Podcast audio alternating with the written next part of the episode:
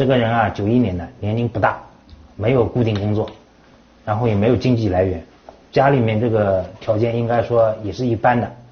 但是呢，他名下的两张银行卡，这个一年不到时间，进账了好几千万。在长沙当地警方的配合下，昆山警方已经在这里秘密调查了两天时间。他们调查的这名男子是一起重大刑事案件的嫌疑人。这个人他其实反侦查意识很高，狡兔三窟嘛，他是真的有三窟。他有三个出租屋，而且这个出租屋是就是位置还是比较比较就是紧密的，大家都在一个小区里面。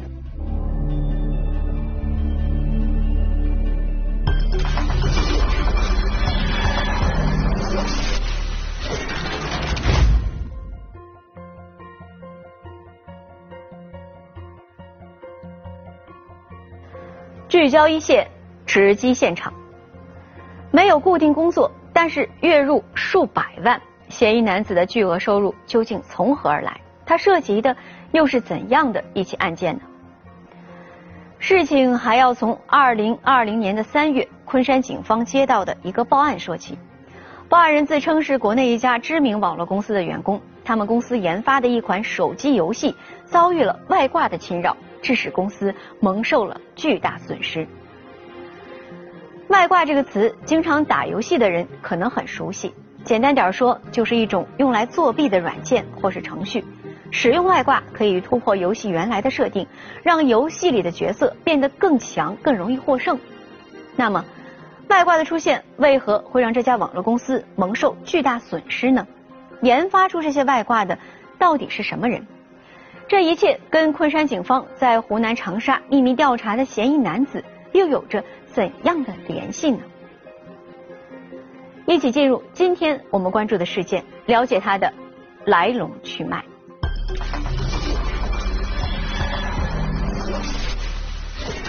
突破防护，篡改规则，外挂软件引出网络重案，基本上每个月可能都有几百万的流水。境外社交软件通联，虚拟币结算，重重障碍，警方如何突破？经过考虑之后，通过网上的一些注册信息，发现了端倪。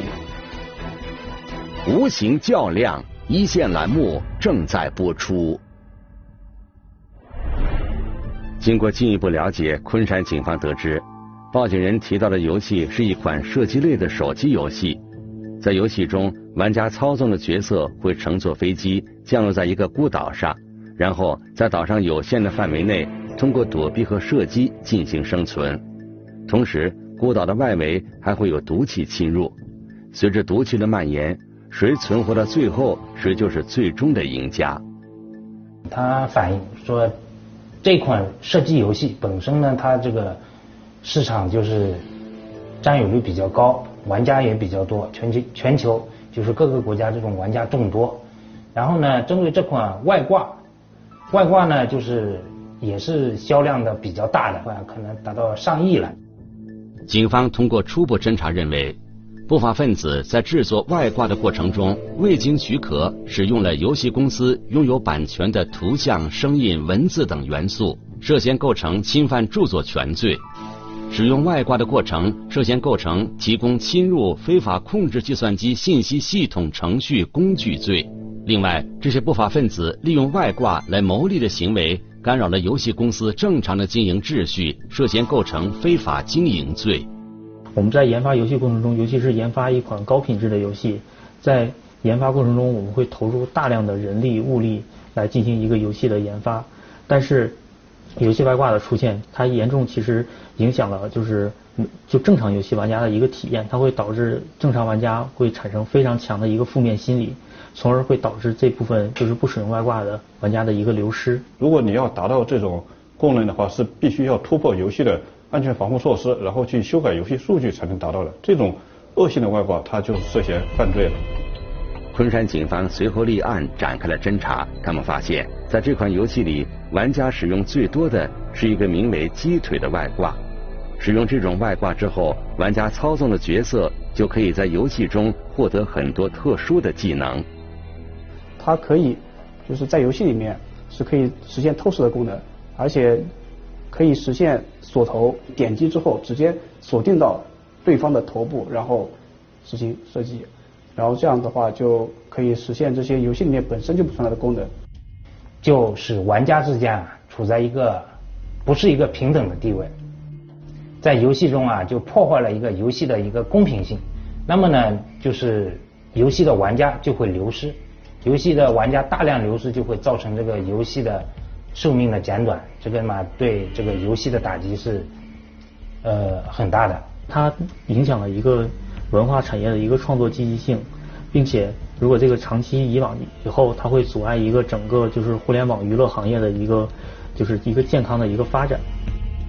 进一步调查，昆山警方发现，在这个名为“鸡腿”的外挂背后，有一个神秘的团伙在操纵。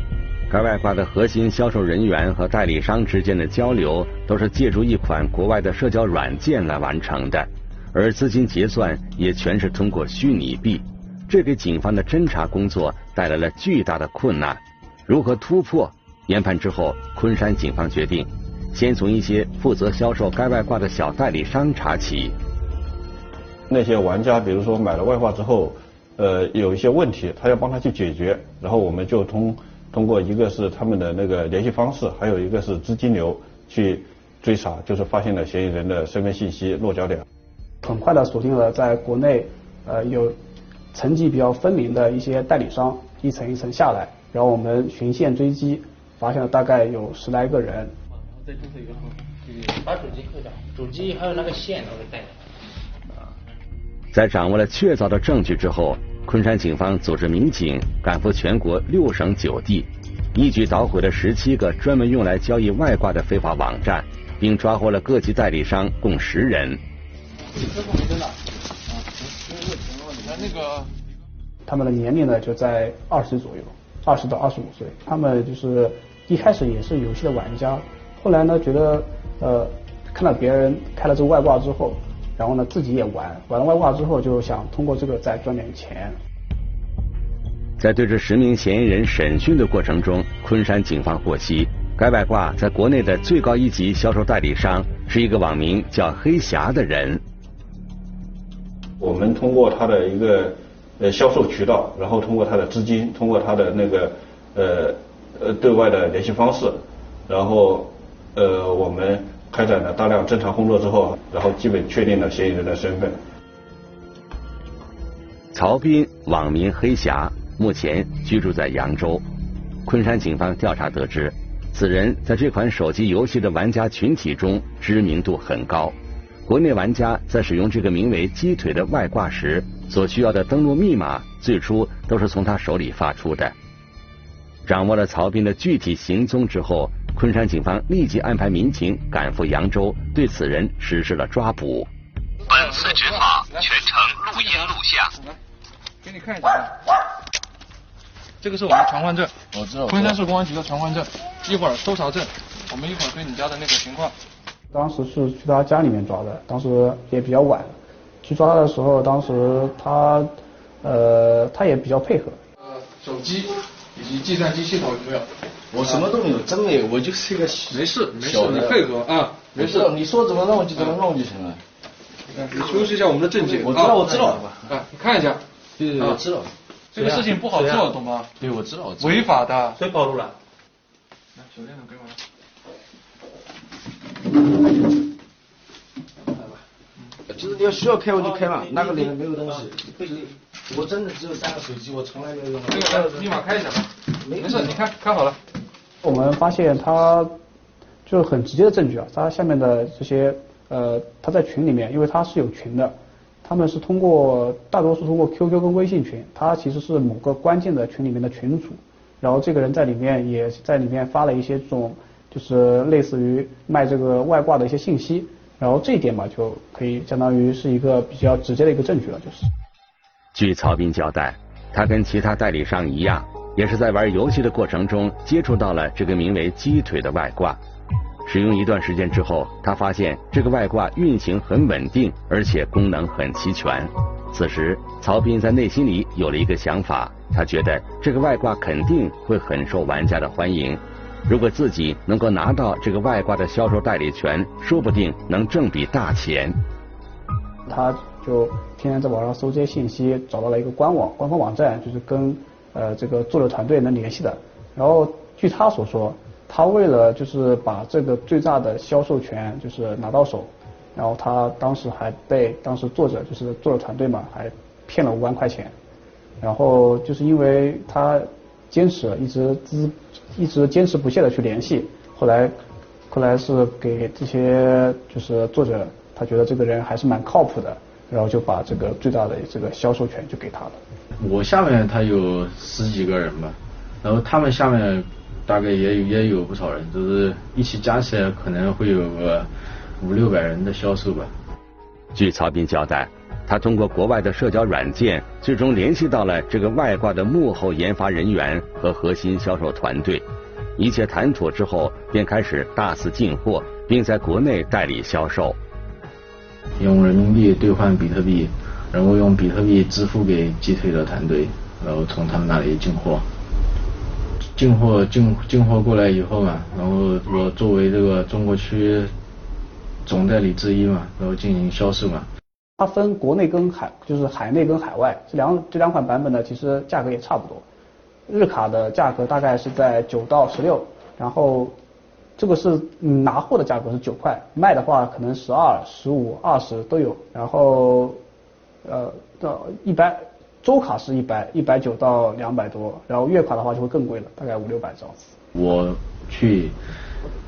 分销给我的下级经销商，他们再分销给他们的下级经销商，这样进行一个销售，就是每个月的流水大概可以达到个两百万左右。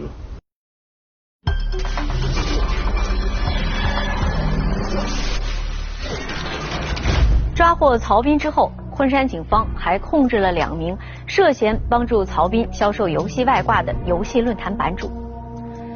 这个消息传出去之后，在该游戏的玩家群体中引发了很大的震动。随后，这个外挂的研发人员在境外的一些游戏论坛里发布了公告，决定停止在中国境内的销售活动。看到这个公告，昆山警方原以为这个团伙会就此收手，而实际的情况根本不是这样。那实际上它是一个虚晃一下，在跟我们玩躲猫猫了。我们经过调查，我们发现这款游戏外挂对应的也是国际服跟国服。这个所谓的停止销售，只是这个国际服呃国服停止了销售，但是国际服还在私下里偷偷的销售。也就是说，这个外挂的幕后操纵者只是在中国大陆的网络服务器里停止了销售，而在境外的网络服务器里一切照旧。国内的玩家只要使用境外的网络服务器，还是可以购买这个外挂的。昆山警方意识到，必须进一步展开深挖细查，彻底找到隐藏在幕后的研发人员，将该团伙的骨干成员一网打尽。那么，如何找到这个神秘的团伙？突破口在哪里呢？我们来听听本案涉及的相关各方声音，解开疑问，还原真相。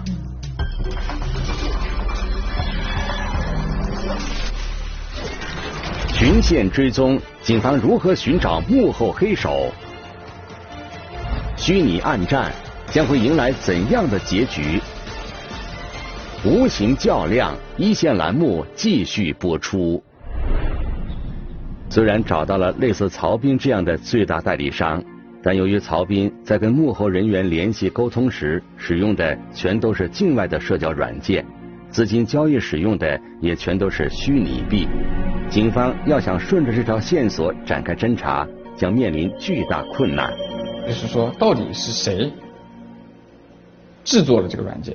啊，他们的幕后到底是什么样的角色？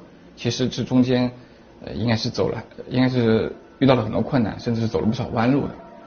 分析研判之后，昆山警方决定改变侦查思路，从发布停售公告的那个境外游戏论坛入手，查找相关线索。因为他们发现这个论坛是交流这个外挂相关信息的主要场所，跟这个外挂的研发人员很可能有着密切的联系。主要是对这个网站呢进行一些信息搜集，包括他们在里面讲一些话呀，这个网站谁注册的？怎么注册的？什么时间注册的？然后这个网站呢，它有哪些特征？我们综合考虑之后，就是通过网上的一些注册信息，发现了端倪。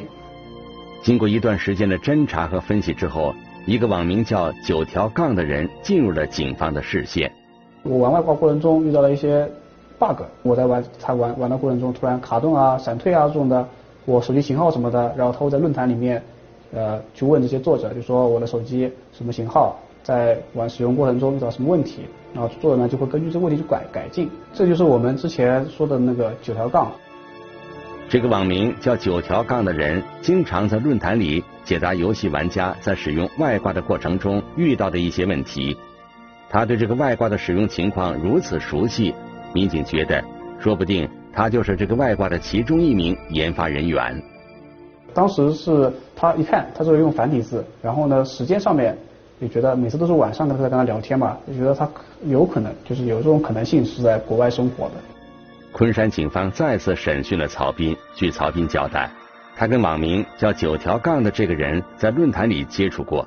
他觉得“九条杠”很可能生活在东南亚一带，但是昆山警方综合分析之后，认为此人生活在国内的可能性更大一些。啊，那在国外的话，他觉得我们因为出国肯定还是有一段时间的，他可能就没有这么怕。他如果这么快投降，那我们觉得他在国内的可能性就大一点。不然不至于说这么快就直接开始交白起。做出这样的判断之后，昆山警方开始围绕虚拟币的流向以及发放虚拟币的网站展开了调查。一番调查之后，侦办民警逐渐发现了一些端倪。后来呢，我们又突出了一名主要犯罪嫌疑人。这名犯罪嫌疑人呢，跟我们之前抓的这些人就有很大区别了。这个人是案件的一个核心成员。昆山警方找到的这个嫌疑人名叫王岩，继续调查王岩的日常生活轨迹和消费情况，民警发现了更多的疑点。发现这个人一个是呃资金异资金异常，然后他名下就是有七八辆豪车，然后还有就是银行银行流水就是金额非常大。然后最主要的是什么呢？王某某啊，这个人他二零一六年的时候。就开始做外挂这方面的生意了，就是一直混迹在游戏外挂。他当时是代理了俄罗斯的另外一款游戏，然后呢，已经做到中国区的这个总代了。啊，他一直是做这一块这个这个外挂销售的。综合研判已经掌握的种种证据，昆山警方认定王岩具有重大作案嫌疑。但是由于王岩的身份特殊，对他的抓捕要格外谨慎。因为仅仅抓到王岩是不够的，在控制住此人的同时，还要固定证据，并且不能打草惊蛇。我们当时发现他活动就是在长沙，在湖南长沙，然后他在那边呃租了有好几套房子，但是没有正当的工作。我们前期也派人到长沙当地开展了摸摸排工作。当时确定他就是王某某他本人啊，就是在一个小区的三十四楼，然后呢。对于我们来讲啊，抓捕王某某成功要两个条件，第一个条件要成功抓到这个人，第二个条件我们还要抓到他作案用的一些电子设备，比如电脑、手机这些。我们等一下放两个组啊，一个组前面，一个组后面。等一下我们过去接他，我们过去，过去之后呢，你反正看，看见非法还有什么没非法都。二零二一年一月十二日。在做好全面的部署之后，昆山警方在长沙警方的配合下，对嫌疑人王岩实施了抓捕。我们呢，一月十二号早上五点多钟，我们就在他家住的地方，就他三十四楼那边门口附近，在那边进行一个呃蹲守。然后呢，当天中午差不多十一点半的时候，他在家里一上午没出来，他当时应该是叫了一个中午的外卖。然后呢，外卖员给他送来了外卖。他开门的一刹那，当时我们觉得机会比较好，然后我们冲进去，就是把他制服。既然我们过来了，心里应该有个数啊，大家都可以谈的。也预料过有可能有个有这么一天，是不是？我们去现场之后，他直接就整个人就处于一种蒙圈的状态。当时去呃解他手机密码呀什么的时候，自己手也不听使唤。理论上应就是应该会有多少钱，然后因为比特币什么的是有波动的嘛，这是他说的。这个这个呢，现在这边找了几个钱包？现在现在两个钱包。你总共几个钱包？一个黑色，一个黄色，是不是？然后这个现在他说是备份的。那那还有人在哪里？还有手机上面的还有个。手机上面是不是？我们呢在他房间里面看到一台笔记本电脑，电脑我们打开一看，上面就是这个外挂的交易平台最高管理员权限，这个肯定是妥的，肯定是没问题的，人就是他。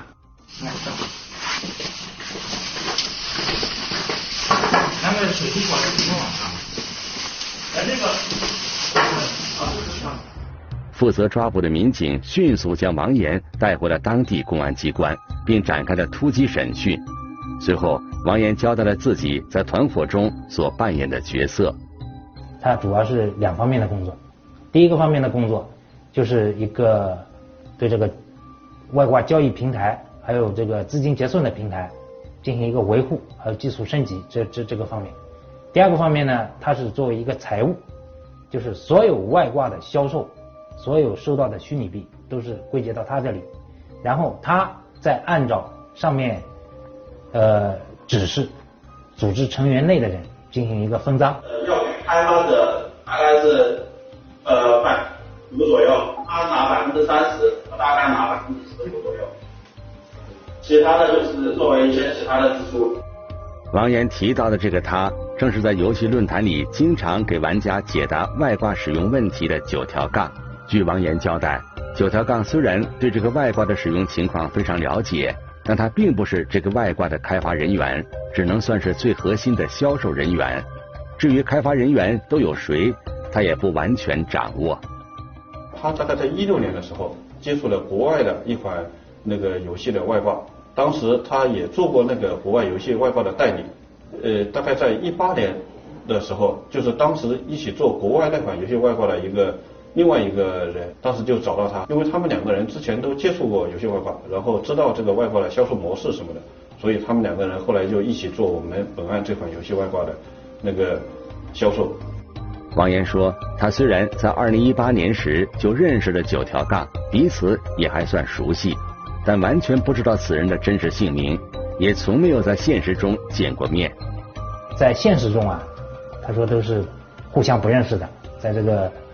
虚拟世界就是结成了一个比较呃紧密的一个协作关系了啊，互相只知道对方的虚拟身份。我们当时也问王某，就是说，那整个团队这么多的钱在你这里，那他们怎么会相信你？王某王某当时也跟我们讲，因为他做这个做的一首先是做的时间比较长，然后大家应该就是说都形成信任了。一开始他们是一天，其实这个他们最开始。呃，做这个的时候是一天一结账，也后来做的时间长了，他们就改成十天一结账。他们是资金结算是十天，十天正常就是你看他生意的情况的，最高的时候是有九百万。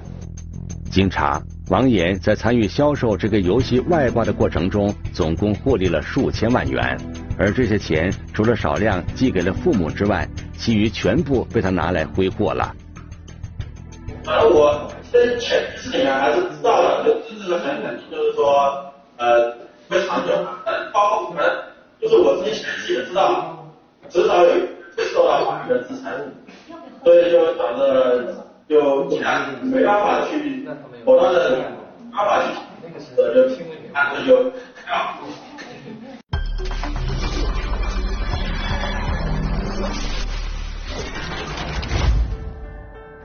从最初的最大代理商曹斌到核心团伙成员王岩，警方虽然还没有最终找到这个游戏外挂的核心开发者以及运营总监九条杠，但是也在一步步的接近目标。根据王岩的说法，这个团队是每十天结一次账。警方抓到王岩的时候，他们刚刚结过账，也就是说，警方必须要赶在下一次结账之前找到团伙的其他核心成员。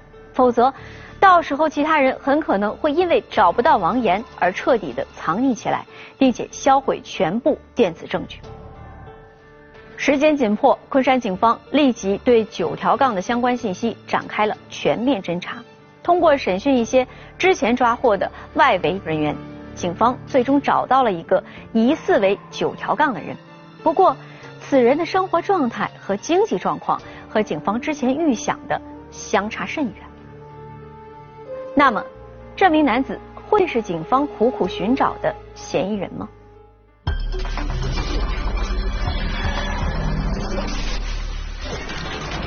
时间紧迫，任务艰巨，低调普通的可疑人员会是警方的抓捕目标吗？无形较量，一线栏目继续播出。通过调查，昆山警方得知，这个疑似为九条杠的男子名叫何辉，河北人，目前居住在天津。何某大学刚毕业，呃一两年，然后我们当时查发现他在天津的一个公司上班，然后凭就是查他名下的资产，发现也没有什么异常。一个月大概三四千，然后呢开的是一辆小轿车，这也其实蛮符合他的身份的。然后住的房子呢，就是房产这一块呢也没有很多房产，就完全不符合说他在这个外挂里面这么一个核心的地位。普通公司职员衣食住行都很平常，跟团伙的另一名核心成员王岩相比，差别巨大。这样的一个人会是九条杠吗？民警起初也很怀疑，不过深入调查之后，民警发现何辉在大学里学的就是计算机专业，还曾经做过虚拟币的投资，对相关领域非常熟悉，完全符合九条杠的相关特征。我们在掌握何某的身份之后，当时距离下一次分账其实只有不到两天时间了。当时我们的侦查员是连夜赶到天津，然后到天津之后就围绕何某开展侦查工作，然后对他的住宿、他的公司，然后都开展了摸排工作。警方很快掌握了何辉的住处和行动规律。二零二一年一月十九日晚上，负责抓捕的民警发现何辉回到了住处，但因为无法确定何辉是否将相关的电子证据带在身边，民警没有贸然行动，而是守在他的住处门外继续观察。正好当天晚上，那个何某还通过那个聊天软件给王某发来的信息，然后所以我们当时就确定他肯定是在家里面作案的，因为那个时间我们确定他就在家里，然后他又在跟王某联系，所以我们确定他的电子证据在家里。第二天凌晨大概五六点的时候，我们直接在他门口开始蹲守了，等他出门那一刻，我扔个垃圾啊或者上班啊，我们冲进去把他抓住。除了这个呢，还有没有别的？别的就没了。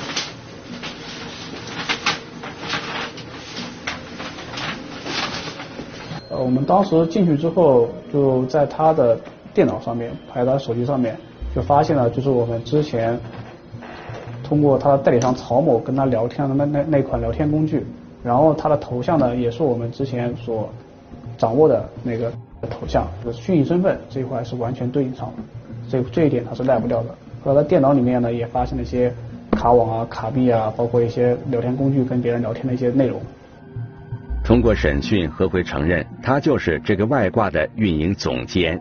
跟王岩一样，他也是在上大学期间接触了一些游戏外挂，后来在代理销售国外游戏外挂的过程中认识了王岩。二零一八年，他发现有人研发了一个名为“鸡腿”的游戏外挂，便联系了研发人员，开始凭借自己的优势搭建平台，组织销售。我不去直接卖客户。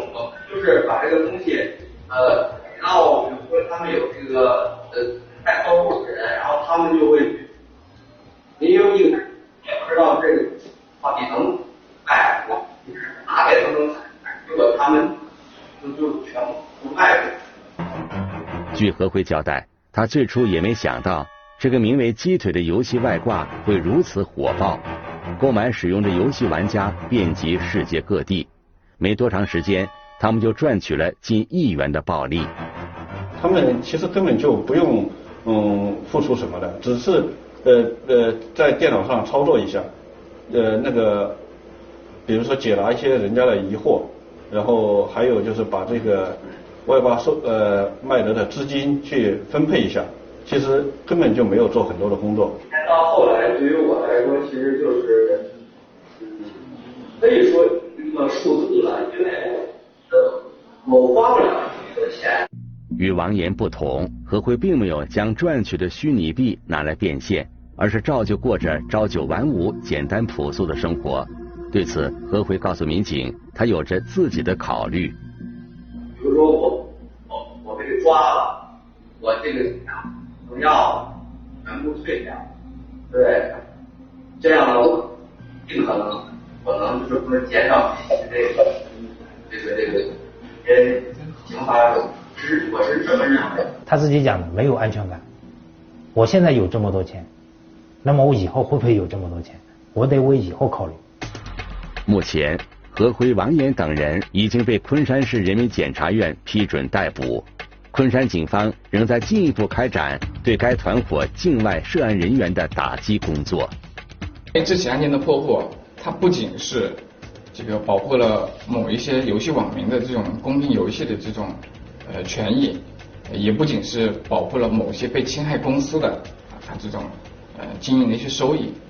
呃，我更认为，它是我们公安机关用具体的行动呃开展侦查破案，然后来贯彻落实我们国家保护知识产权、保护创新这么具体的举措。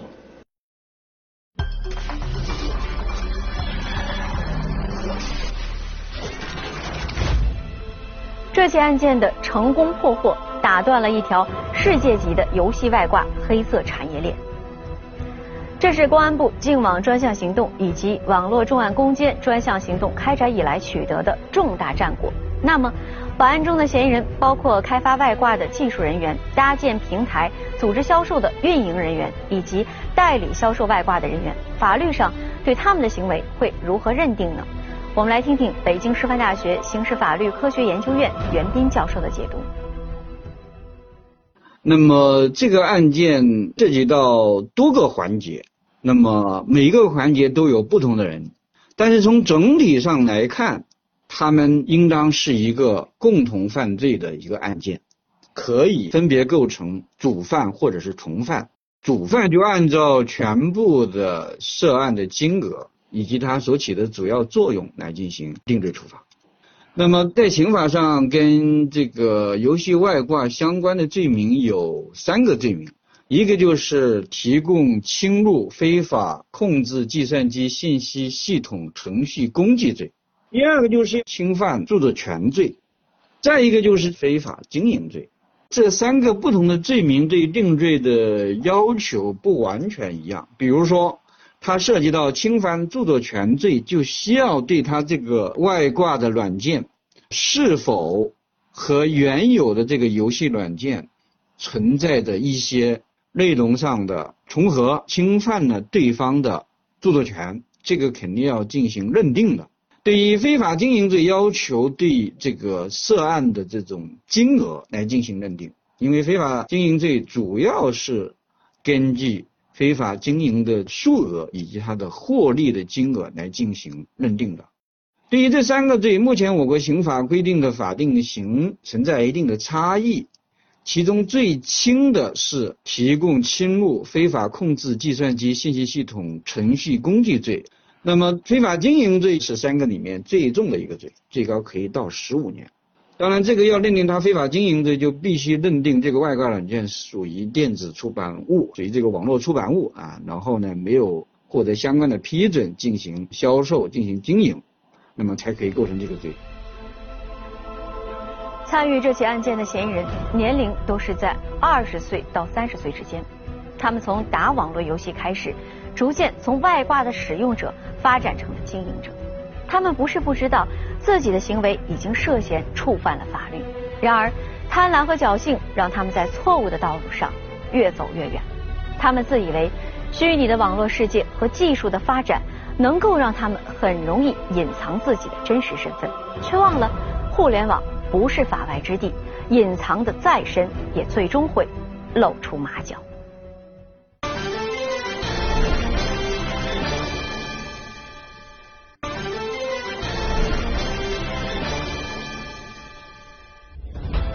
如果您想了解更多的法治资讯，可以在微博、央视频中搜索“一线”，关注我们的官方账号。